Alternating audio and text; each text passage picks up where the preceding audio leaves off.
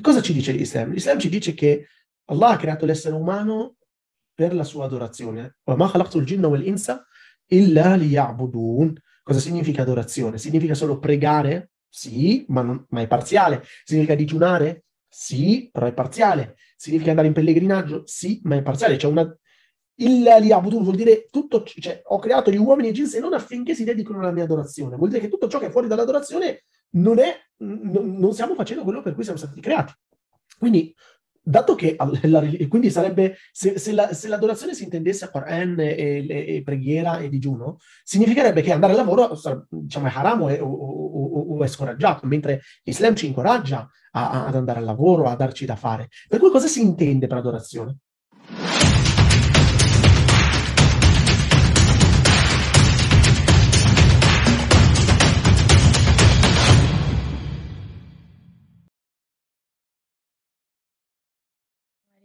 e do il benvenuto al fratello Al-Baqi. Ti ringrazio Bella che hai accettato l'invito e posso darti del tuo Assolutamente sì. Ok, Dimmi. perfetto.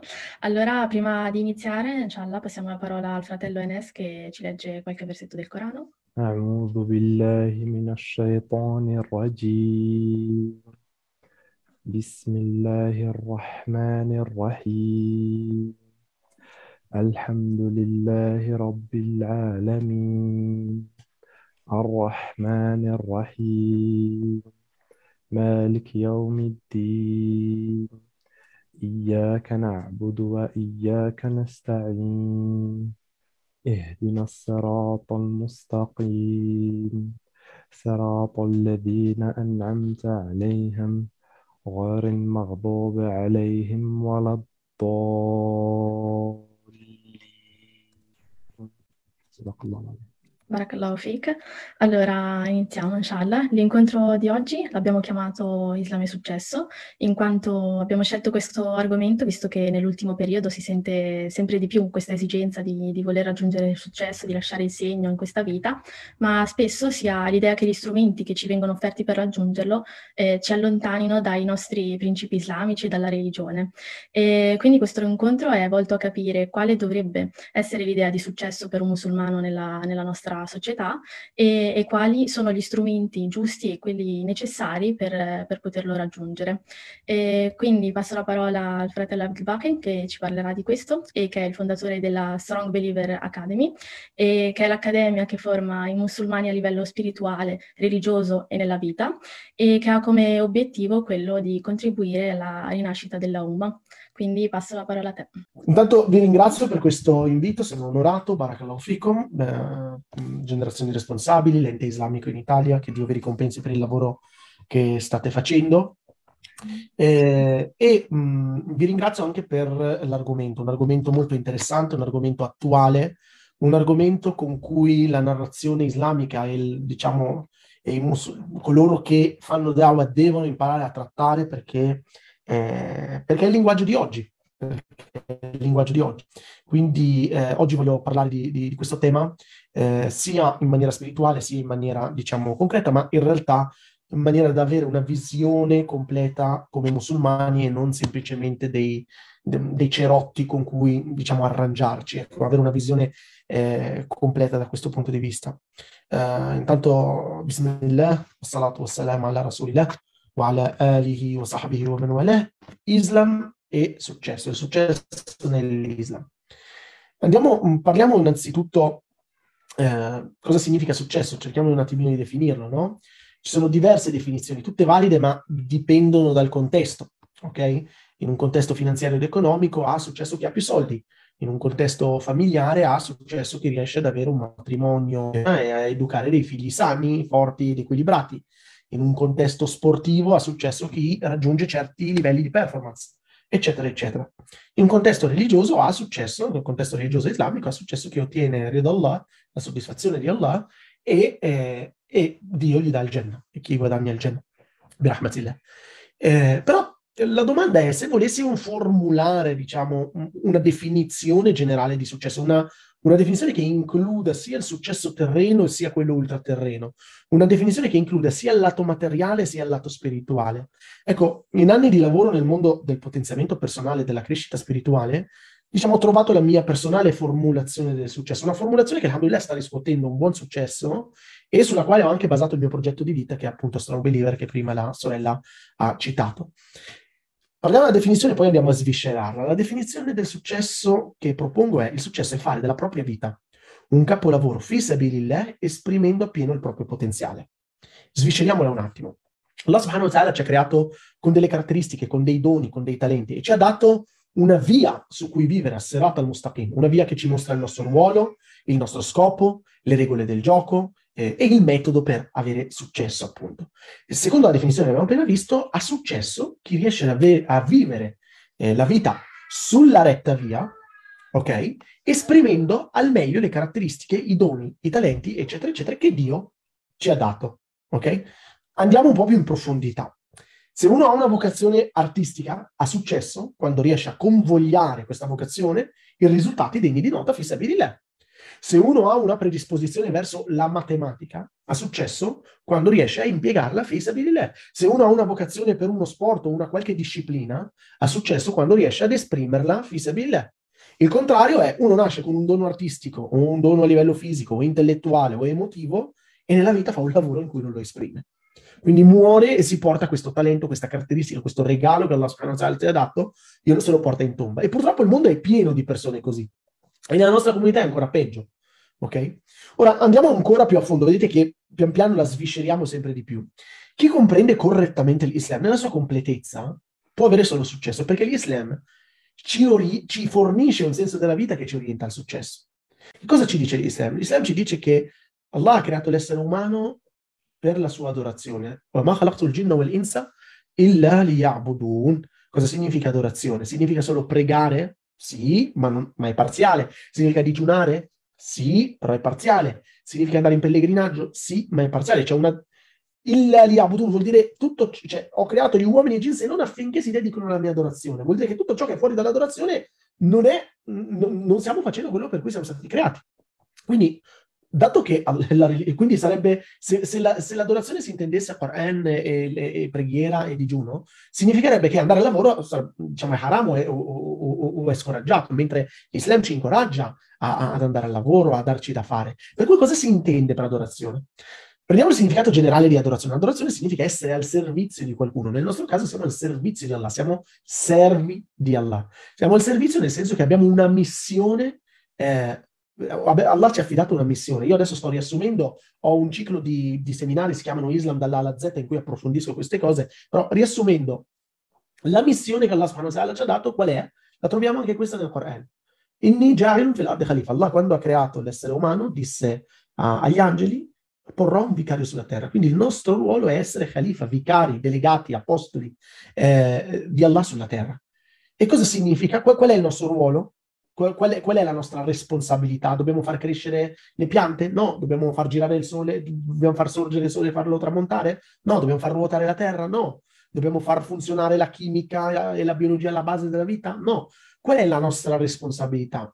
Cioè, Allah subhanahu wa ta'ala nel Corano e nella Sunna troviamo tanti compiti dal, eh, dall'agricoltura alla costruzione, alla bellezza, Allahu Jamil yuhibbul jamal, al, all'amr bil ma'ruf anil munkar, quindi invitare il bene e, e, diciamo fermare il male, all'insegnamento, eh, eh Allah subhanahu, il profeta sallallahu yamdah, cioè, eh, un lungo hadith parla di muallim al-nas al-khair, no? essere utile alle persone. Però ci sono tante, tante, tante categorie di azioni che fanno parte della missione del Khalifa che però io, me ci hanno aiutato, ci hanno detto guardate, possiamo racchiudere tutto il compito dell'essere umano in edificare e migliorare il mondo.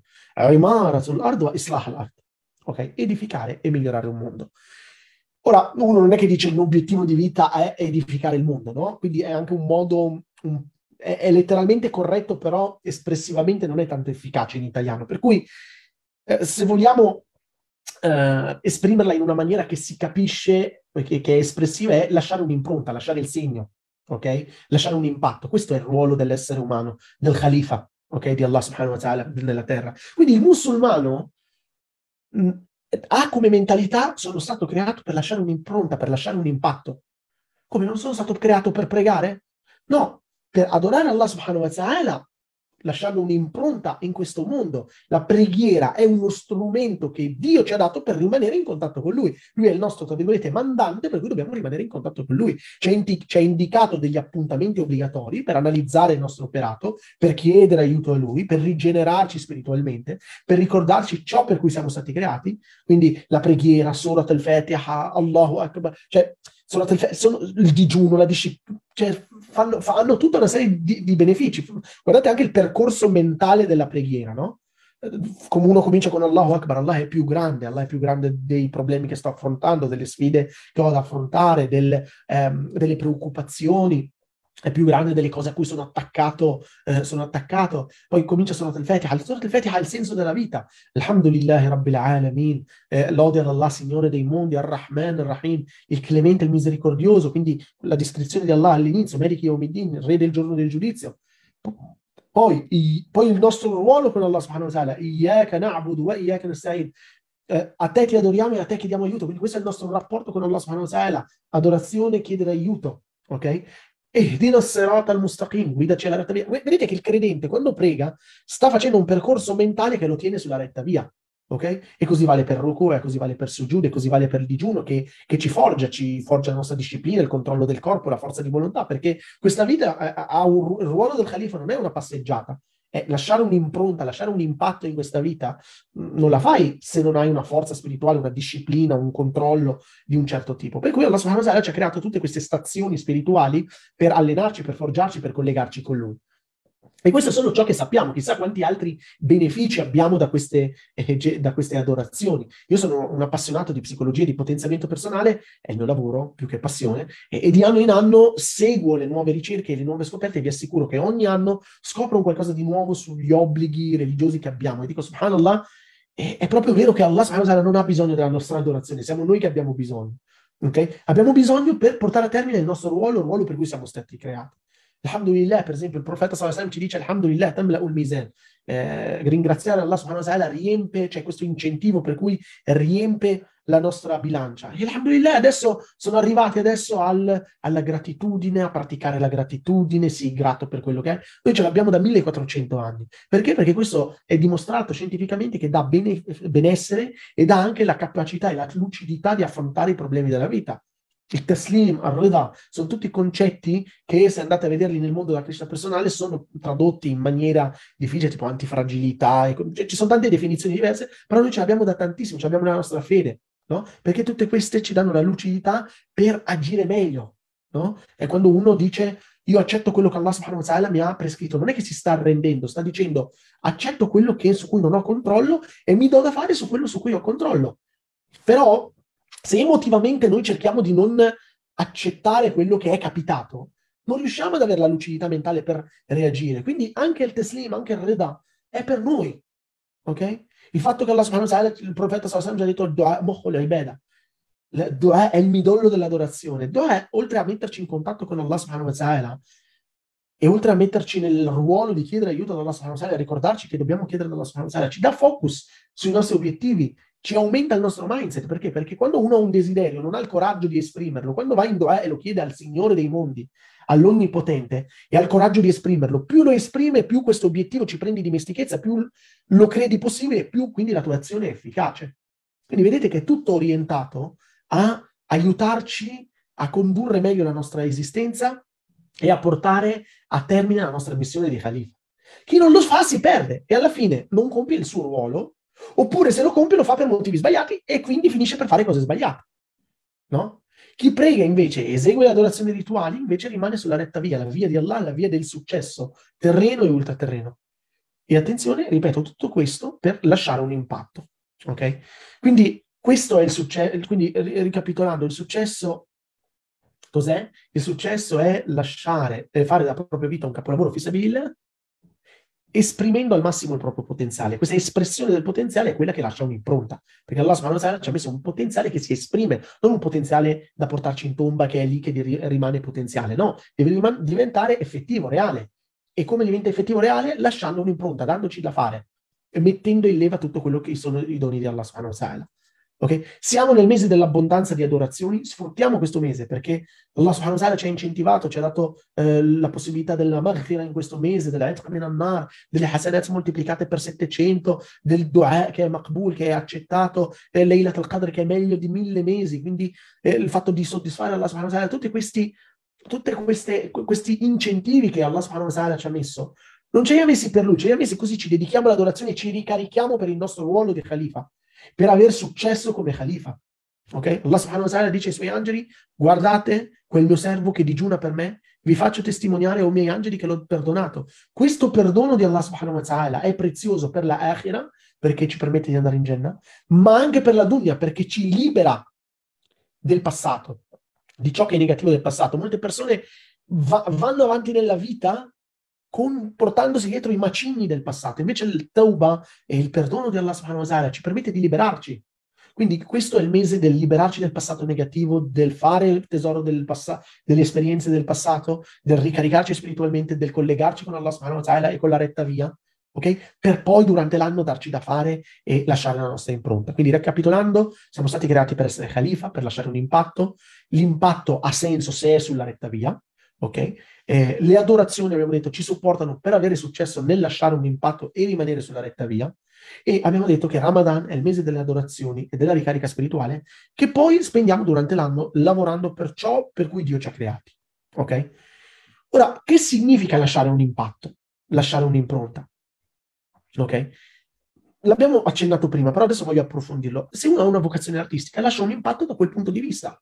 Se ho una vocazione ingegneristica, lascio un impatto da quel punto di vista. Se ho una vocazione poetica, lascio un impatto da quel punto di vista e così via. Per fare ciò, chiaramente, devo studiare per rimanere aggiornato, per sviluppare il mio strumento più importante, la mente. Per fare ciò devo circondarmi di persone potenzianti che mi aiutano nella mia missione, che mi spingano a migliorare, altri califa che hanno chiaro la, la loro missione di vita. Non, non perdi tempo. Per fare ciò devo coltivare la mia salute per essere resistente e duraturo nel portare avanti il mio progetto di vita. Per fare ciò devo coltivare la mia forza interiore con la spiritualità per affrontare le difficoltà. Per fare ciò devo sposarmi per avere equilibrio psicofisico, per, la, tramanda- per fare ciò devo fare figli perché portino avanti dopo la morte, la mia morte, la missione del Khalifa di Allah. Per fare ciò devo imparare a guadagnare soldi che, che finanzino poi i miei progetti per aumentare l'impatto. Questo è il successo per l'Islam. Questo è successo per l'Islam. Non ficcarsi in moschea e pregare, digiunare e non fare altro. Quello è un supporto importantissimo, obbligatorio, ma è un supporto, bisogna metterlo nel disegno generale. Ora, capite meglio no, cosa significa fare della propria vita, non solo del proprio lavoro, la propria vita, perché poi famiglia, salute, tutto questo è di supporto della propria vita un capolavoro fiscabile esprimendo il proprio potenziale. Adesso comincia ad essere più, più, più chiaro. No? come definizione. Poi magari alla fine lasciamo un po' di spazio alle domande. In realtà l'intervento non è lunghissimo, eh, faccio l'intervento e poi passiamo alle domande così interagiamo un po'. Ok? Ora, per lasciare un impatto cos'è che è necessario? Prima di tutto chiarezza mentale. Cosa voglio fare? Cosa voglio fare nella vita? Molto spesso, cioè, io vedo persone che davvero vivono la giornata oppure vivono per i micro obiettivi. Prendo la laurea, trovo il lavoro, compro la casa, ma il, proge- il progetto di vita, l'impatto, qual è? Qual è il tuo contributo in questa vita? Quando muori, per cosa vuoi essere ricordato? Ok? Dopodiché serve un piano, come posso farlo? Se no rimane un sogno nel cassetto e c'è un'altra categoria di persone che vuole lasciare un impatto, ma non sa neanche da dove cominciare, non lo sta facendo, non sta agendo, bisogna fare azione pratica. Prima dell'azione bisogna pianificare, ok? Dopodiché competenze e strumenti. Cosa mi serve per saper fare? E co- cosa mi serve saper fare per, per fare quello che voglio fare? Dalle competenze specifiche, se uno vuole fare l'ingegnere, il medico, l'artista, lo sport, eccetera, eccetera, alle competenze trasversali come la comunicazione, la gestione del tempo, eh, eccetera, eccetera. E poi la forza interiore, la forza con cui superi le sfide e le difficoltà, la forza che puoi prendere solo dal contatto con Allah subhanahu wa ta'ala. Ok? Questi sono gli ingredienti per lasciare un impatto. Ok? Vorrei fare una piccola parentesi sul lavoro, no? Eh, non ha senso fare un lavoro che non c'entra con la nostra missione di vita. Temporaneamente sì, magari quando uno ha 20, 21 anni, 22 anni, eh, fa, fa, la gavetta, mette due soldi per pagarsi gli studi, eh, fa due soldi per finanziare la sua esperienza, eccetera, eccetera. Però bisogna avere un piano in cui a un certo punto si arriva full time a fare ciò che vogliamo offrire al mondo. Ok? Quest, questa, questa, è una cosa importante perché noi come comunità, eh, la nostra prima generazione di immigrati in Italia so, hanno fatto quello che potevano, sono venuti eh, e, e, hanno lavorato, operai, quello che è. E hanno diciamo, riposto le speranze nella generazione successiva, la mia e poi adesso anche la vostra e così via. Però hanno riposto le speranze tutto nella laurea. La, cioè, i, i, nostri figli si laureano, il problema è che la laurea non è più sufficiente, è, è, importante, interessante, dà strumenti, ma non è più sufficiente, perché il mercato è ipercompetitivo e oggi i laureati si laureano e rimangono precari. Perché? Perché oggi il mercato premia chi eccelle, non chi è nella media non chi esce e è uno dei tanti. Se esci da scuola, dall'università e sei uno dei tanti, benvenuto nel mondo della precarietà. Se esci dall'università, però sei così appassionato che studi di più, che oltre ad aver studiato hai fatto anche volontariato nel tuo settore, e oltre ad aver fatto volontariato leggi anche molto di più rispetto ai tuoi colleghi, e vai e sei disposto a fare l'esperienza anche gratis perché vuoi imparare il mestiere, eccetera, eccetera, eccelli. E allora eccelli, allora arriva il benessere. E così, e quindi unisci il benessere materiale, quindi esci dalla mediocrità e eccelli, diventi un riferimento nel tuo settore, e dall'altra parte fai il tuo ruolo di califa, quindi unisci il successo terreno e ultraterreno. La, la logica dell'aspetto trovo il posto fisso, faccio il concorso, trovo il posto fisso, vi fa vivere male perché poi quando cominciate a vivere, dopo un anno che prendete lo stipendio siete frustrati, perché poi eh, cominciate a lavorare il lunedì per aspettare il venerdì, ok? e poi cominciate, vi godete la vita il weekend e già il domenica pomeriggio avete l'angoscia perché il lunedì eh, sta arrivando. Ok? Quindi vivete male, non lasciate un'impronta e oggi guadagnate poco perché oggi si guadagna, cioè, o se, non, se qualcuno temporaneamente si è ficcato in qualche sacca del sistema che funziona ancora eh, fun- funzionicchia ancora alla vecchia maniera, tipo uno si è riuscito a far entrare in un posto in comune, robe così. Non dura tanto perché con l'intelligenza artificiale, con le nuove tecnologie, con i nuovi software, tutta la gente che fa lavoro in cui non sfrutta la sua umanità, la sua mente, la sua creatività, verrà spazzato via. Come salvarsi? Con l'ottica del califa, non con l'ottica del posto fisso e del pago le bollette, ma con l'ottica del voglio lasciare un'impronta, perché questo vi porta a essere più ambiziosi, vi porta a puntare più in alto, ad eccellere, a uscire dal, dalla mediocrità a rischio e anche se arriva la crisi, a voi non vi colpisce, siamo pieni di crisi, ce n'è una ogni anno, e quella del Covid, e quella del 2008, e adesso della guerra, però chi è che viene colpito? Chi è nella grande media. Chi invece è eccellente, è indispensabile per il sistema, non, nessuno lo toglie via, nessuno lo mette in crisi. Magari si mette in crisi temporaneamente, ma ha un suo asset che è la sua competenza.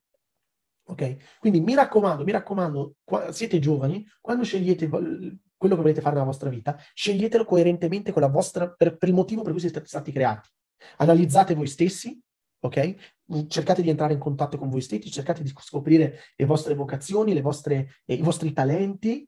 Molto spesso la società ci, met- ci, disconnette da chi siamo veramente, con le pressioni, con ah, il papà che vuole che fai medicina, la mamma vuole che fai infermieristica e il marito ti dice no, stai a casa, e la moglie vuole, vuole la stabilità, eccetera, eccetera. Quindi molto spesso ci perdiamo. Ok? Rientrare in contatto con se stessi, cercare di capire chi siamo, cercare di capire meglio la nostra fede, cercare di capire di cosa ha bisogno il mondo e trovare il nostro contributo unico, la nostra impronta, chiarire, fare chiarezza mentale e poi costruirci la nostra carriera, la nostra vita e torniamo al successo, fare della propria vita un capolavoro fi sabilillahi ta'ala. Ok? E picco, concludo perché eh, magari può essere utile a qualcuno di voi.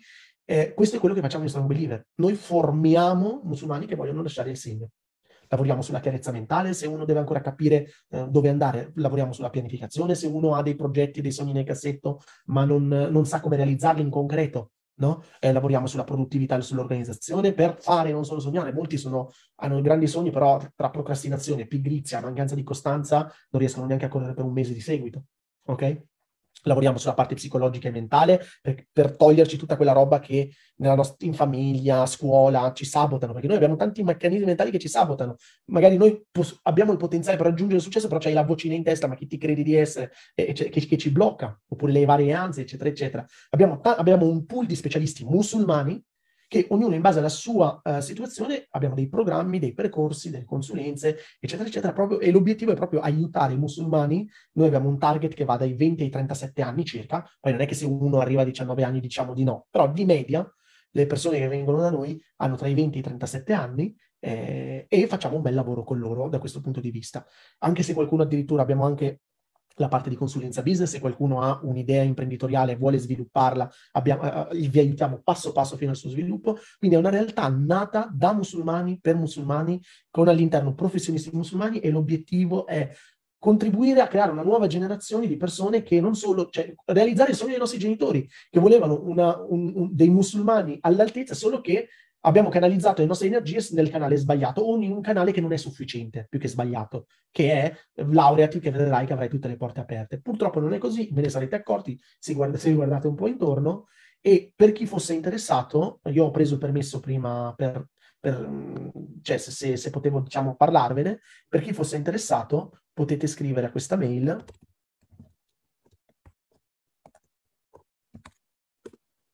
potete scrivere questa mail per candidarvi, per eh, parlare della vostra esigenza, uno dello staff vi contatterà, vi fisseremo una, una, sessione di orientamento con un tutor e a quel punto si parlerà delle vostre necessità, vostre esigenze, aree di miglioramento, si fa proprio un, un check-up a 360 gradi eh, per, eh, e poi eventualmente vi si danno dei consigli, vi si consigliano delle fonti e se c'è qualcosa che facciamo che è perfetto per voi, ve lo, ve lo suggeriamo. Se invece quello che, di cui avete bisogno magari non ce l'abbiamo ancora, vi suggeriamo fonti, risorse, eccetera, eccetera, quindi non ve ne andate a mani vuote. E, scusate, io mi sono permesso di fare questa piccola marchetta alla fine, ma perché ritengo, cioè, conosco un po' generazioni responsabili e ritengo che t- tante persone, vedo anche dalle domande, tanti mi scrivono anche tra, tra, di voi, alcuni mi hanno scritto via email, eccetera, eccetera, quindi secondo me poteva, poteva essere utile. Io direi di passare alle domande, ho, ho, ho, abbiamo, abbiamo parlato un po' di tutto, ecco. Sì, Barakallahu Fik, veramente molto interessante, hai toccato molti punti su cui sicuramente bisogna riflettere e migliorare. E, e nel frattempo ti faccio delle domande che mi sono arrivate in privato. E consigli sul come non essere attaccati alle cose materiali. Guarda, allora, ci sono due livelli, c'è un livello intellettuale e un livello, uh, come si chiama, un livello di interiorizzazione. Il livello intellettuale quasi tutti lo sappiamo, cioè a meno che uno davvero non sia il suo primo incontro islamico, il livello intellettuale è siamo stati creati da Allah, non duriamo qui pertanto, è, è importante far tesoro di questa esperienza terrena perché ci sia di aiuto per la nostra esistenza ultraterrena. Okay? Attaccarsi a una roba che tanto fra 80 anni finisce sotto, sotto fini, finiamo tutti in tomba ha senso fino a un certo punto. Questa è la parte intellettuale. Ok? Quindi quello che vale è quello che ci portiamo dall'altra parte. Quindi l'amel saleh, red Allah, eh, e l'aiutare altre persone, fare del bene. Questo è il livello intellettuale, però questo livello intellettuale in realtà lo sappiamo quasi tutti, ma quasi quasi lo sanno anche i non musulmani. Magari gli mancano dei pezzi, però sanno che alla fine moriamo tutti, eccetera, eccetera. L'idea è bisogna interiorizzarlo e la nostra mente interiorizza solo con un modo, la ripetizione. Ecco perché Allah, il profeta sallallahu ci dice dhikr, fate tanto dhikr, dhikr, la ilaha illallah. Uno quando dice la ilaha illallah, non c'è Dio all'infuori di Allah. I soldi non sono il mio Dio, quella, il mio capo non è il mio Dio, la casa che sto costruendo non è il mio Dio. La ilaha illallah. Tutti questi sono strumenti. Allahu Akbar, Dio è più grande. Quando uno prega, legge il Quran, legge mm, le ayat sul, sul Jannah, sul Nar, sul, sul senso della vita, interiorizza. Cioè, quindi la parte intellettuale va interiorizzata con la ripetizione e che con la ripetizione, quindi adorazioni, preghiera, dhikr e ascoltare con una lezione come questa input positivi continui, ok? Lezioni, dorus, stare con persone positive, cioè che, che ci danno un, eh, un, un, un input, posi- input positivi e così via. Quindi da una parte c'è il concetto, dall'altra parte c'è la ripetizione per interiorizzare il concetto e non, non finisce mai questo processo non finisce mai perché c'è sempre un livello superiore di zuhd, di distacco dalla materialità, che non significa odiarla o disprezzarla, significa averla in mano e usarla invece che averla nel cuore e farti usare da, eh, da, da, lei. Noi dobbiamo fare soldi, dobbiamo fare soldi per finanziare i nostri progetti, per finanziare l'istruzione di qualità nei nostri figli. Vogliamo, se il nostro figlio vuole fare l'artista, dobbiamo poterlo finanziare. Se il nostro figlio vuole fare un'esperienza all'estero o un Erasmus, dobbiamo poterlo finanziare. Quindi se nostra moglie vuole, ha un progetto, bisogna avere i soldi per, per, per finanziare, cioè bisogna, bisogna, fare in modo di avere i soldi per finanziarlo, se si vuole fare un'esperienza, le esperienze importanti che, che ci arricchiscono costano, l'Hajj e l'Omra costa, quindi non siamo gente che disprezza i soldi, anzi, il profeta sallam dice Ni'mal melo saleh, l'elad saleh, eh, è benedetto, sono benedetti i soldi eh, derivanti da una fonte halal lecita nelle mani del, del bravo credente. L'importante però Quindi noi non è che disprezziamo la materialità, però ne siamo distaccati. È uno strumento, non è una roba che amiamo, non è una roba che è il nostro massimo obiettivo, è un obiettivo che teniamo in mano. Come uno non si innamora del cacciavite, non si innamora della chiave, non si innamora del, della padella, che è lo strumento, allo stesso modo noi non ci innamoriamo dei soldi, non ci innamoriamo della casa, non ci innamoriamo della macchina e così via. Barakallahu fik. E un'altra domanda è come rimanere appunto umili nonostante il successo della vita? Scusa, non ho sentito perché... È come rimanere umili eh, nonostante il successo della vita. Guarda, in realtà questo di nuovo è, un, cioè, è la stessa risposta. Sì, esatto. Intelletto, interiorizzazione. Cioè bisogna sapere che per quanto tu possa fare, intanto sei un servo di Allah, intanto c'è gente che ha fatto molto più di te, intanto quello che hai fatto è merito tuo a livello di intenzione, ma il risultato Allah ti ha aiutato, sei stato fortunato, hai, t- hai avuto tanti aiuti, no? Eh, il successo dà diciamo, ehm, come si chiama? fa diventare arroganti nel momento in cui si perde il contatto con la realtà e si perde il contatto col fatto che guarda che tutto quello che hai avuto, se Allah avesse voluto metterti i bastoni tra le ruote, cioè, non l'avresti fatto. O, ma lascia stare il bastone tra le ruote, se non ti avesse aiutato. Cioè, io oggi sono un imprenditore con più di un'azienda, va bene, dico, ah, mi sono dato da fare per arrivarci. Ed è vero, sono dato da fare, ho sudato, ho perso, ho provato, ho fallito, mi sono schiantato contro... Cioè, ho fatto tante esperienze per arrivare. Però quella persona che ho incontrato che mi ha dato quello spunto, quel libro che ho letto che mi ha fatto, ma anche l'idea di voler diventare imprenditore, l'intelligenza di imparare dalle mie esperienze. E tutto questo eh, sono regali di Dio. Se uno pensa di averlo fatto lui, come Harun, innama, eh, cioè diciamo, pensava di averlo fatto per sua conoscenza e sapienza, uno, allora diventa arrogante. Questo è il livello intellettuale. Poi l'altra cosa, l'altra cosa dell'umiltà è continuare non a confrontarsi con gente a 10 livelli meno di te, ma sempre avere in mente, guarda che c'è gente che ha fatto più di te. Ok, c'è un'azienda che fa, hai 10 dipendenti che fa un milione all'anno, va bene, ce n'è gente che ha 500 dipendenti e fa il miliardo. C'hai quella da un miliardo, c'è sempre chi è più di te. C'è sempre chi è più di te. Se sei il migliore del mondo, c'è qualcuno nella storia che, che ha fatto molto di più e così via. Quindi anche questo, cioè, questo è il livello intellettuale, come si interiorizza? Come prima, digiuno, Quran, eh, tener, tenersi in contatto con Allah subhanahu wa ta'ala. Eh, Asma, scusa se posso... Ah no, cioè, oh. allora, intanto io non sono dottore, ok? Barakallahu fiki. Eh, io ho studiato all'università, però poi per motivi imprenditoriali poi avevo delle idee, non, non ho finito. Eh, studio, studio tuttora, però non, non, ho, non, ho, preso la laurea alla fine. Eh, una dritta in merito ai soldi facili e criptovalute. Allora, l'idea è, criptovalute anche questo è uno strumento. Eh, lo strumento, de- cioè, adesso io rispondo criptovalute, ma in realtà rispondo sul trend in gen- sui, sui, trend in generale. Non cercate di eh, sempre di fare soldi con i trend cercate, un, cercate una missione, ok? Una missione personale, una missione, eh, uno scopo, un progetto di vita da realizzare, che se poi c'è qualche trend, ok? Che può essere utile da cavalcare, bene, ma non, cioè, deve far parte di, cioè, tu devi avere un progetto e utilizzi il trend, che può essere le criptovalute, può essere il business online, può essere eh, il trading, le, le, le, come si chiama quello lì del dropshipping, tutte queste cose qui, no? Devono essere uno strumento in un, in un progetto proprio. Se uno invece continua, infatti tutti coloro che ottengono successo nelle criptovalute hanno progetti di vita e riescono a canalizzarli. Lasciate stare i formatori, i guru bugiardi che vi dicono che ha fatto i soldi, in realtà l'ha fatto in un modo che non vi spiega, o se ve lo spiega lo scoprite troppo tardi quando avete già investito migliaia e migliaia di euro. E lo, ne parlo con, con cognizione di causa. Eh. Cioè, ci ho lasciato i soldi, anche io ho inseguito le, le, le, le scorciatoie, eccetera, eccetera. La strada maestra è trovati una missione, trovati un progetto di vita, ok? Diventa bravo in quella roba lì, lavora, aumenta le tue competenze così aumenti la tua capacità di generare reddito. Se vuoi arrivare a un livello superiore di eh, guadagno, mettiti in proprio. L'autostrada per la ricchezza è l'imprenditoria, ragazzi. Non ce n'è. Quello che fate con l'imprenditoria in cinque anni, chiaramente imprenditoria illuminata, non aprire bottega, rimanere 14 ore far, al giorno a fare la stessa cosa, ok? Però l'imprenditoria ragionata, ben sviluppata, eccetera, eccetera. Noi nell'Academy facciamo tutte queste cose qui, abbiamo consulenti business, abbiamo tutto quanto. Eh, quella è l'autostrada per la ricchezza e l'autostrada per l'impatto, ok? Poi ricordate che la ricchezza è il punteggio che il mercato dà a ognuno di noi. Il mercato, cioè gli utenti, lasciamo stare quei disonesti, eccetera, eccetera, però la ricchezza onesta è il punteggio che il mercato ti dà. Il mercato sono il numero di utenti, che, di clienti o di persone che dicono mi sei stato utile, ti do i soldi. Da qui deriva il benessere.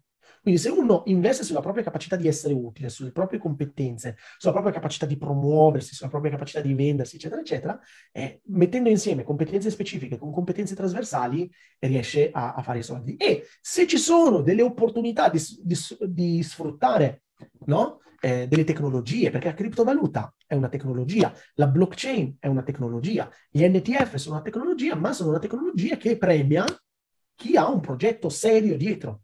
Chi invece vuole cavalcare, eh, magari qualcuno fa solo, ma hanno le gambe corte, ok?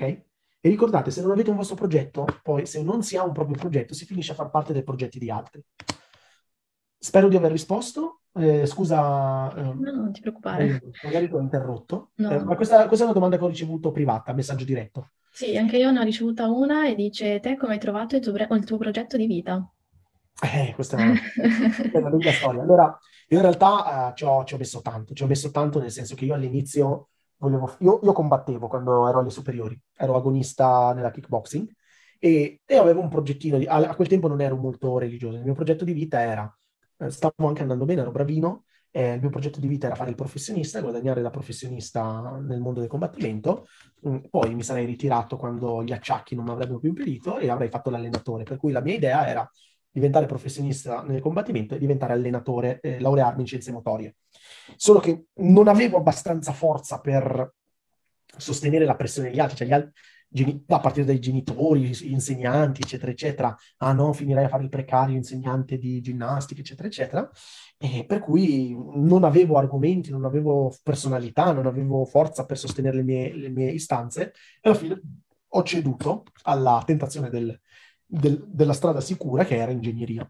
Ho fatto ingegneria, uh, mi faceva schifo, però andavo avanti e in realtà mi sono accorto subito che mi faceva schifo, ma eh, mi sono accorto subito che faceva schifo perché, perché no, non mi piaceva, non c'era nessuna prospettiva che mi piaceva. Tutti i lavori venivano, queste porte aperte venivano a fare i seminari, questi eh, ex laureati, cioè laureati della nostra università, e nessun lavoro di quelli di cui parlavano mi piaceva. Eh, però non volevo uscire, questo perché sono malato mentale, non volevo uscire per l'hashmia, perché non volevo che qualcuno dicesse si è ritirato perché era troppo difficile ingegneria. Per cui mi sono fatto analisi 1, mi sono fatto tutti gli esami difficili scientifici, ok? Ho dimostrato che ero in grado di far tutto e poi mi sono ritirato. Giusto per capire che tipo di... Eh, perché, perché, io mi immaginavo già Megdichelea, no? Invece io volevo dimostrare guarda, che non è che Megdichelea, è che non, non mi piace. Io ero bravo in matematica, in fisica, eccetera, eccetera, ma non mi piaceva. Ho lasciato, il problema è che io sapevo cosa non volevo fare, ma non sapevo cosa voglio fare, perché il progetto di vita che avevo prima si è smontato perché non ho più combattuto. Io andare ad allenarmi senza il progetto di vita mi annoiavo. Senza competizione, senza una roba che mi motivasse, mi, mi annoiavo. Ok? Per cui a un certo punto ho, mh, avevo lasciato e quando lasci una cosa si spegne anche. Cioè, l'amore per, un, per, una, per una strada bisogna coltivarlo. Ok? Eh, quindi io ho lasciato l'università, sapevo cosa non volevo fare, ma non sapevo cosa volevo fare. Ho, mi sono messo, ho cambiato università, ho fatto economia, ho lasciato anche quello, ho fatto sociologia, ho lasciato anche quello, stavo per iscrivermi a Sharia, eh, meno male mi sono fermato, stavo andando fino in Turchia per farla. E, a un certo punto ho toccato il fondo. Mi sono messo a lavorare perché comunque, eh, immaginate un, mio padre come la prendeva, tutta questa indecisione, no? Cioè sembrava uno che non aveva niente da fare. Per cui a un certo punto mi sono detto, vabbè, se voglio fare lo scopritore di se stesso, almeno mi mantengo. Sono andato, sono andato a trovare un, lav- un lavoro da operaio, ho fatto il postino, però veramente stavo, stavo fatto postino, anche nel lavoro mi sono licenziato 150.000 volte, finché non ho toccato il fondo, cioè la mia vita era diventata grigia e, e a un certo punto mi, ho cominciato a googlare il mio problema banalmente, come trovare la strada della propria vita. Ho letto un po' di articoli, poi ho letto qualche dei, articoli, sono andato ai libri, eh, dai libri ho cominciato poi a frequentare, a investire davvero, su, ma ho investito tanto, eh, 2.000 euro questo corso, 3.000 quest'altro corso. Ho, in totale, l'altro giorno stavo facendo la somma, ho investito 30.000 euro per capire che cavolo, cosa fare nella vita e come farlo. Ok? E l'altro giorno un mio amico mi diceva, ma ne valsa la pena sta roba qui o t'hanno... Io ho detto, guarda, qualche fregatura l'ho presa no? Infatti qualche corso di ah, business online, criptovalute, questo, questo, l'ho fatto. Qualche fregatura l'ho presa, però se mettiamo insieme tutto, 30.000 euro alla fine, ripeto, non sono figlio di ricchi, erano tutti risparmi, prestiti, robe così. Però 30.000 euro alla fine è il costo di una macchina che uno la compra, la usa per 10 anni e poi se ne sbarazza. Ecco, per me l'impatto di questo percorso vale più di una macchina, ma vale anche più di una villa, perché oggi ho chiaro la mia missione, ho chiaro quello che voglio fare nella vita, eh, ho realizzato i miei progetti, ho, ho, le mie aziende, eccetera, eccetera. Eh, cioè, è, sono soddisfatto di quello che faccio, alhamdulillah, alhamdulillah, alhamdulillah, e quindi non, ho una famiglia, ho due figli, non, non, non posso dire che cioè, sono stati 30.000 euro più meglio investiti nella mia vita, ok? Ma è una roba più preziosa anche di avere di una villa da centinaia di migliaia di euro. Per cui è vero che sembra una grande cifra, però io ritengo che investire su se stessi in maniera intelligente, poi io a quel tempo non c'era una realtà su misura per i musulmani, per cui io dovevo fare la formazione, però poi vai a confrontarti con Sheikh, viaggia, sono andato in Turchia, sono andato in Egitto, sono andato in Arabia Saudita, in Marocco, sono a convegni in giro per l'Europa, per confrontarmi con queste persone, per trovare delle risposte, ok? E alla fine sono giunto alle mie risposte, ho sciolto i miei nodi e dato che è una cosa che... Ehm, quindi, quindi, ho proseguito, dato che è una cosa che eh, mi ha fatto soffrire tanto, poi in maniera imprenditoriale ho cercato, ho creato un servizio che si chiama proprio chiarezza mentale, ok? Proprio all'inizio lo facevo un po' a tempo perso, no? Nel senso che insieme ad alcuni psicologi, ad alcuni terapeuti eh, esperti del mercato del lavoro, eh, eh, eccetera, eccetera, coach, formatori, eccetera, eccetera, abbiamo creato questo protocollo, ok? Eh, fatto di tre passi. Di, eh, il primo passo sono le regole del gioco, ok? Capire come funziona il mondo. Il secondo passo è il protocollo di autoesplorazione, quindi conoscere se stessi. E il terzo passo è il protocollo anticonfusione per prendere poi una decisione eh, calibrata. Abbiamo creato questi protocolli proprio per fare chiarezza mentale e sono frutto un parte della mia esperienza, però non è che la mia esperienza è generalizzabile a tutti. In parte anche eh, basata sul, sugli studi e raffinata e migliorata negli anni, negli ultimi anni, con tanti tanti clienti. All'inizio erano non musulmani, però adesso è una cosa che offro solo ai musulmani perché poi è coerente anche con il mio progetto di vita Strong Believer. Quindi questo è un po' stato il mio percorso e alhamdulillah che ho fatto così tanta fatica perché poi mi ha spinto anche a, a creare una cosa per essere utile agli altri su questo. Um, poi, eh, non so, se c'avevi altre domande, perché io vedo ce n'è un'altra, aiutate per hanno... il progetto. Sì, mi hanno chiesto se hai fatto un libro o pensi, pensi di farlo. Come? Ho fatto? Un libro, di scrivere un libro. Allora, tua... allora diciamo, diciamo, che eh, il progetto Strong Believer racconta molto di me, a pezzetti e a bocconi, se andate sul blog, se andate su, a vedere i seminari. Posso mettere un link di una serie di seminari che abbiamo realizzato? Certo, sì, sì, fai pure. Si chiama Le idee dello Strong Believer ed è un, è un, ciclo di seminari che stiamo facendo, di cui fa parte anche quello di cui avevo detto prima, che è Islam dalla A alla Z, e, ed è un ciclo di seminari in cui a, a tratti parlo della mia, della, della mia storia. Salvatevi questa playlist. Allora, lì racconto un po' più nel dettaglio a bocconi la mia storia. Eh, per quanto riguarda il libro, il primo libro che ho in mente, adesso do, do, tra quest'anno e l'anno prossimo, inshallah, inshallah dovrei pubblicarlo, però non è un libro autobiografico, è un libro in cui condivido tutta una serie di riflessioni, di, tra cui anche alcune cose che abbiamo visto oggi. Eh, quindi ci, ci, sarà un libro. Il libro autobiografico, secondo, cioè, mi sento troppo presuntuoso farlo adesso perché ho 30, cioè, 30 anni, quest'anno ne faccio 31, magari 40 e qualcosa anni avrà un po' più senso fare un po' il vecchio saggio che racconta la sua vita, però adesso, adesso stiamo umili, ecco. Lei lo fa. Eh, speriamo di appunto leggere presto anche il libro di Inshallah, inshallah, assolutamente. Poi stai dicendo che c'era una domanda? Allora, vedo che fa, aiutate anche per il finanziamento di un progetto. Allora, tu considera che noi siamo, adesso utente Zoom, non so se è un maschio o una femmina, eh, noi siamo specializzati, io, io, vengo dalla consulenza business, che poi il mio progetto di vita è andato anche nel settore consulenza, cioè includeva la consulenza business. E io mi sono specializzato su modelli di business, proprio perché avevo in mente di fare questa cosa per musulmani, su modelli di business finanziabili autofinanziabili, che non avessero bisogno di soldi eh, esterni o di banche, o che comunque attiravano gli investitori e non i finanziamenti delle banche. Vi faccio proprio un esempio di un cliente non musulmano e un cliente musulmano. Uh, vi parlo del cliente non musulmano perché il cliente musulmano è ancora work in progress, dobbiamo ancora lavorarci, è ancora agli inizi, però c'è, c'è uno che ha già, si è già strutturato. Io anche con i non musulmani cercavo di evitare il più possibile eh, i finanziamenti eh, però qualcuno li faceva. E cos'è che gli avevo suggerito? Sto, c'era questa persona che voleva aprire un agriturismo, no? Eh, voleva aprire un agriturismo con un format particolare, servivano 300k. ok? E lui voleva appoggiarli sin dal primo giorno. Io cosa gli ho detto? Guarda, facciamo un primo step. Questo primo step cerchiamo di creare una community per capire se questa tua idea c'è un, c'è un pubblico che può usufruirne, che la può trovare utile, no? Eh, abbiamo scritto un po' di post sponsorizzati con 100 euro, alla fine abbiamo visto che l'argomento tirava.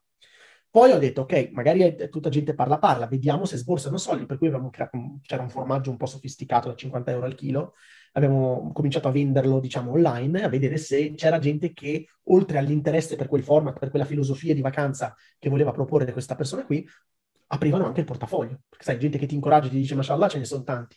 Gente che apre il portafoglio sono un po' di meno, no?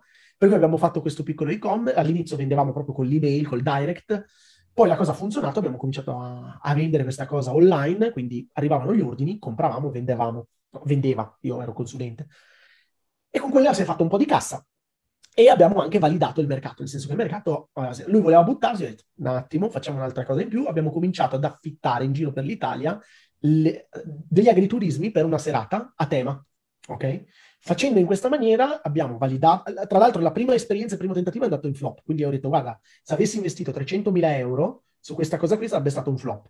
Meno male che abbiamo aspettato, infatti poi abbiamo aggiustato il tiro, poi abbiamo fatto il tour di serate tema, con quelle serate tema abbiamo raccolto feedback dai clienti, abbiamo eh, imparato, abbiamo fatto cassa, ok? E questo poi ci ha portato ad aprire, eh, il, ad aprire il, il, l'agriturismo a 300.000 euro. Tra l'altro lui si è fatto finanziare dalla banca, però in realtà se avesse voluto, con uno storico del genere, avrebbe potuto andare dai finanziatori. Perché se tu vai da un finanziatore che non hai solo l'idea, ma hai l'idea, più il primo esperimento, più il secondo esperimento, più una community, più cassa, e gli dici, guarda, ti dimostri, cioè gli sai dimostrare praticamente che la tua idea funziona, bisogna solo salire al livello successivo, tutti ti danno i soldi, basta sapersi muovere e noi insegniamo anche questa cosa qui, come trovare gli investitori, no?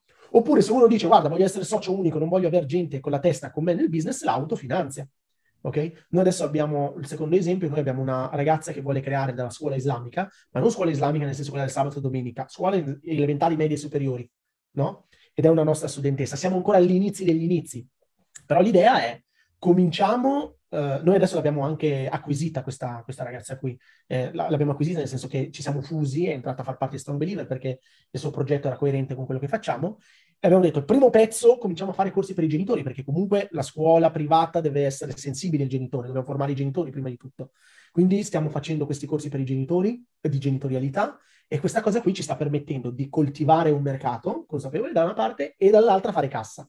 Il secondo passo, con la cassa che faremo, faremo le summer school islamiche, ok? Quindi 20 giorni, un mese, e anche con quella facciamo cassa. E a quel punto, con queste due esperienze, avremo tanta community, potremo o formare una piccola prima classe con cui partire magari a Milano, a Torino, eccetera, eccetera, eh, oppure possiamo prendere dei finanziatori che con un'esperienza e una credibilità del genere te li danno i soldi. Lo sbaglio di chi vuole i soldi subito è pensare di ottenere soldi solo con l'idea. Devi prima dimostrare che sei capace. Devi prima dimostrare che sei capace o puoi dimostrarlo o con dei prototipi, con dei pezzi di progetto, ok, che funzionano, oppure puoi farlo con la tua carriera, nel senso sei una superstar in un determinato settore, è ovvio che se parli eh, con uno e dici guarda voglio fare questo progetto, hai già dimostrato di essere uno di successo, eh, la gente investe sulla gente di successo perché il successo vuol dire sto qua è disciplinato, è serio, eh, è, è, determinato, va fino in fondo con i suoi progetti, i soldi ti piovono addosso, ok? Se sei credibile hai già dimostrato. I soldi, ragazzi, non sono mai, mai, mai un problema. Il problema è credibilità e competenze. Quelle si possono costruire da zero, da zero. Noi siamo specializzati perché comunque cerchiamo, tutti i nostri studenti non, non vogliono prendere il RIBA, non vogliono prendere i finanziamenti, ehm, per cui dalle banche, per cui siamo specializzati nella consulenza anche per arrivare a strutturare un progetto in cui uno può partire da quasi zero. Scusate, mi sono dilungato, solo che questa roba qui a me appassiona, per cui no, se, no, mi date, se, mi date, un dito mi prendo tutto il braccio. la, la, media di età dei partecipanti quant'è? Che poi io sto parlando di business, non business, magari qua siamo tutti teenager. Sì, sono tutti giovani. Gio- giovani quanto giovani? Sarà sui 20-25. Ah, ok, dai. No, perché io, io so parlare bene agli over 20 con i ragazzi tipo gli teenager sono abbastanza una frana. Ecco, abbiamo Zaccaria a 12 anni. No, no. Devono essere loro molto maturi, se no io non ce la faccio. Ah, mashallah, cioè, tra, dal 12 al 28 al 13 al 34. Mashallah. Molto eterogeneo come gruppo. Ecco, strong believer diciamo che mh, è difficile trovarsi se si è dei teenager, per, per, carità, eh, benvenuti, eh, però diciamo che sono argomenti un po' da, da over 20, cioè quelli troppo vecchi tipo over 40 fanno fatica, devi mm-hmm. essere molto open mind, e, e, gli under 20 pure fanno fatica. La, la, tra il 20 e il 37, 38 si, cioè, si, sì, si è molto... Sì, sì, sì, eh, un'ultima domanda, poi non so se ce ne saranno altre in chat. Allora, sì. dice, oggi abbiamo un'idea di successo fortemente correlato con la fama, il potere e la ricchezza. C'è stato un momento nella, della, sto- della, nostra storia musulmana in cui ha preso piede questa nozione di successo e come possiamo invertire questa tendenza dei nostri giovani? Beh, un po' hai già accennato qualcosina durante il tuo intervento. Guarda, io, io non combatterei questa cosa, la canalizzerei. Mm-hmm. Perché alla fine la fama, il potere, i soldi sono strumenti interessanti per chi vuole lasciare un impatto. Quindi invece che andare dal giovane che ha voglia di diventare famoso, che ha voglia di diventare ricco, che ha voglia di, eh, di, di, di spaccare, tra virgolette, mm-hmm. eh, invece che dirgli no è sbagliato e spegnerlo e rischiare poi di portare una vita di mediocrità, io personalmente preferisco dirgli questi sono istinti, e poi sono istinti di Dio che ci ha messo dentro. Cioè questa cosa della fama e del, dei soldi, cioè, Dio ce li ha messi dentro proprio perché dobbiamo avere questa spinta nel eh, come, come, si chiama? Questa spinta nell'andare a, eh, a, a, a, cambiare le cose, lasciare un impatto, ad essere ambiziosi e così via. Solo che vanno canalizzate, vanno canalizzate nella cosa giusta. Vuoi diventare famoso? Va bene, fallo, ma nel canale giusto. Vuoi diventare ricco? Va bene, fallo una, una strada sensata, ok? E fallo con i giusti paradigmi. Vuol dire, ok, tutte queste cose sono strumenti, non sono obiettivi, eccetera, eccetera. Per cui io, invece che combattere questa cosa, personalmente la canalizzerei, anche perché abbiamo bisogno di famosi, di ricchi e di potenti. Solo che abbiamo bisogno che siano musulmani, credenti, forti, connessi con Allah, che hanno a cuore la Ummah e la comunità. Quindi non la combatterei, la canalizzerei. Esatto, giusto, sì. Non so se ci sono altre domande. Allora, in privato mi dicono un percorso in Academy quanto dura mediamente? Eh, dipende dal programma. C'è chi ha bisogno della parte di chiarezza mentale, che ha una determinata durata, chi invece lo, lo aiutiamo dalla A alla Z un, nel suo progetto imprenditoriale, lo seguiamo per un anno e mezzo, in realtà lo seguiamo finché non, non impara, cioè non, la, la, macchina non funziona, non comincia a incassare soldi. Eh, chi fa robe di carriera hanno un altro tipo di, di durata, eh, le coppie, no? marito o moglie che vogliono fare un determinato percorso, programmi diversi, madri, genitori, programmi diversi e così via. Dipende dal programma e dall'esigenza se scrivete la mail funziona che i ragazzi dello staff vi, ricon- cioè scrivete, vi presentate, scrivete la vostra esigenza, i ragazzi dello staff vi contattano per fissare un appuntamento con uno dei nostri tutor, ok? Sono tutti formati da me. Magari qualcuno può anche beccare me, però non ho, dato che io devo sviluppare tutto il progetto, a volte comunque un paio a settimana di colloqui cerco di farli anche io, di essere presente proprio per rimanere a contatto. Però in generale i tutor sono bravissimi eh, e loro vi daranno già dei grandi consigli durante la sessione di orientamento e quindi già quella lì è bella corposa e bella sostanziosa. Se poi si scopre che quello che facciamo e quello di cui avete bisogno matchano bene, a quel punto vi spiegano come funziona. Ecco. Ragazzi che vogliono ricevere anche solo la newsletter, potete iscrivervi qui, così rimanete aggiornati su quello che facciamo. E poi iscrivendovi alla newsletter in realtà riceverete una mail class, che sono una serie di mail che vanno a coltivare una serie di concetti um, da, da, strong believer. Io ho una domanda. Vai, vai. vai. Ma mm, le, eventualmente le, gli incontri, cioè incontri, io li chiamo incontri anche se telefonicamente o via, sì. via call, col tutor, sono, cioè, sono gestibili anche da lavoratore? Nel senso che sì, sì, noi quasi tutti... fare in orari extra sì, ufficio? Sì, sì, sì, noi abbiamo, abbiamo, la maggior parte dei tutor lo sanno, sanno che l'orario di lavoro è poco, è poco agibile, per cui sì, si fa anche la sera, non è un problema. Ok, shukran. Sì, sì, poi comunque se loro non riescono mi paro io i colpi per adesso, per cui io faccio, faccio ah, vedi che la, tra virgolette lavoro anche la domenica, tra virgolette, no? Anche se non si può chiamare lavoro nel, nel metodo, nel, diciamo, la, come si intende tradizionalmente, però vedi che anche la domenica sono operativo. Ok, grazie. Marca Laufik. Innanzitutto ti ringrazio, davvero molto interessante tutto l'incontro. Marca. E... scusate che Strong Believer ha preso un po' troppo tempo rispetto a successo, però... Non ti preoccupare. E, e niente, prima di salutarci passo la parola a Nordin che ci fa dua al-khitam, inshallah. أعوذ بالله من الشيطان الرجيم بسم الله الرحمن الرحيم والعصر إن الإنسان لفي خسر إلا الذين آمنوا وعملوا الصالحات وتواصوا بالحق وتواصوا بالصبر اللهم اهدنا فيمن هديت وعافنا فيمن عافيت وتولنا فيمن توليت واصرف عنا شر ما قضيت فإنك تقضي بالحق ولا يقضى عليك. تباركت ربنا وتعالى. يا الله يا رحمن يا رحيم. يا من هو الأول فليس قبله شيء ومن هو الآخر فليس بعده شيء. يا من هو الظاهر فليس فوقه شيء ويا من هو الباطن فليس دونه شيء. اللهم اغفر ذنوبنا واستر عيوبنا. اللهم يا رب في هذا الشهر الكريم اللهم اقبل فيه صيامنا وصلاتنا. اللهم يا رب لا تخرجنا منه إلا بذنب مغفور. يا رب ارحمنا برحمتك. يا رب ارحمنا برحمتك. اللهم اجعلنا هداة مهتدين. لا ضالين ولا مضلين. اللهم استخدمنا ولا تستبدلنا. اللهم استخدمنا ولا تستبدلنا. اللهم استخدمنا ولا تستبدلنا. واجعلنا هداة مهتدين. واجعلنا هداة مهتدين. داعين إلى الحق إلى صراط المستقيم. وصلي اللهم وسلم وبارك على سيدنا محمد في الأولين وفي الآخرين وفي الملأ الأعلى إلى يوم الدين.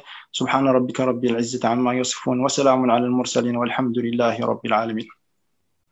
بارك الله فيك. Grazie ancora e grazie a voi. un onore un onore rimango a disposizione anche per altri incontri. بارك الله فيك grazie mille davvero gentile. السلام عليكم grazie a tutti.